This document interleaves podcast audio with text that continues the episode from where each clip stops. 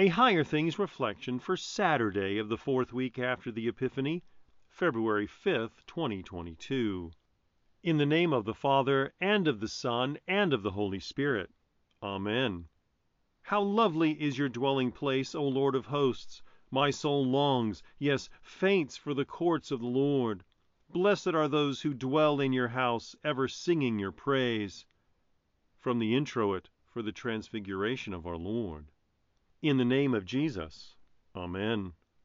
Imagine being where the people around you always sang into your ears the promise that by Jesus' death for you upon the cross, your sins are all forgiven, your works have all been declared righteous in God's sight, and your life completely holy. Imagine being where the liturgy always pointed you to the gospel like that, where the words of holy absolution were constantly spoken and preached, and Jesus' body and blood were ever present to eat and to drink as he promises, for you, for the forgiveness of sins.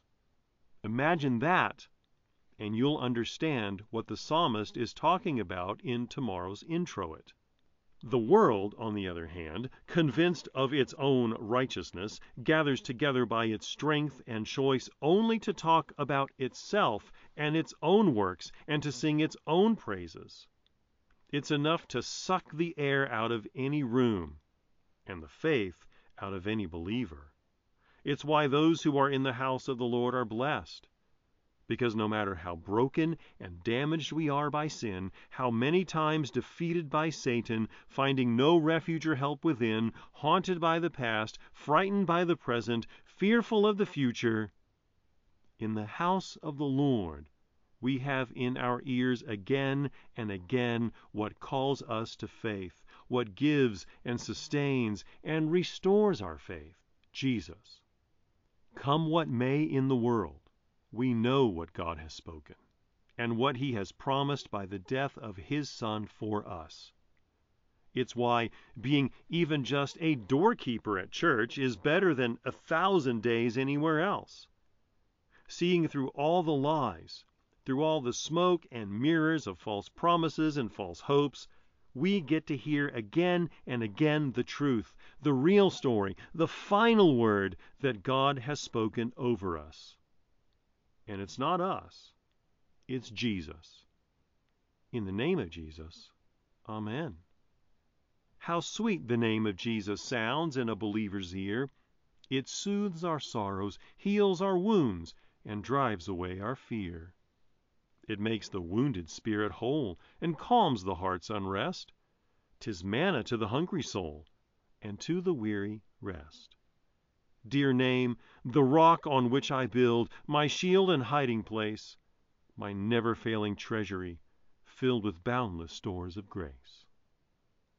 I believe in God, the Father Almighty, maker of heaven and earth, and in Jesus Christ, his only Son, our Lord who was conceived by the Holy Spirit, born of the Virgin Mary, suffered under Pontius Pilate, was crucified, died, and was buried. He descended into hell. The third day he rose again from the dead. He ascended into heaven and sits at the right hand of God, the Father Almighty. From thence he will come to judge the living and the dead. I believe in the Holy Spirit the holy Christian Church, the communion of saints, the forgiveness of sins, the resurrection of the body, and the life everlasting. Amen. Our Father, who art in heaven, hallowed be thy name. Thy kingdom come, thy will be done, on earth as it is in heaven. Give us this day our daily bread, and forgive us our trespasses as we forgive those who trespass against us. And lead us not into temptation, but deliver us from evil. For thine is the kingdom, and the power, and the glory, forever and ever. Amen.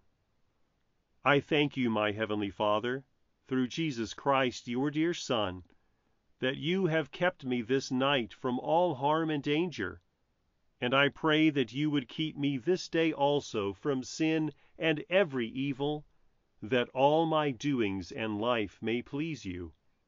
For into your hands I commend myself, my body and soul and all things.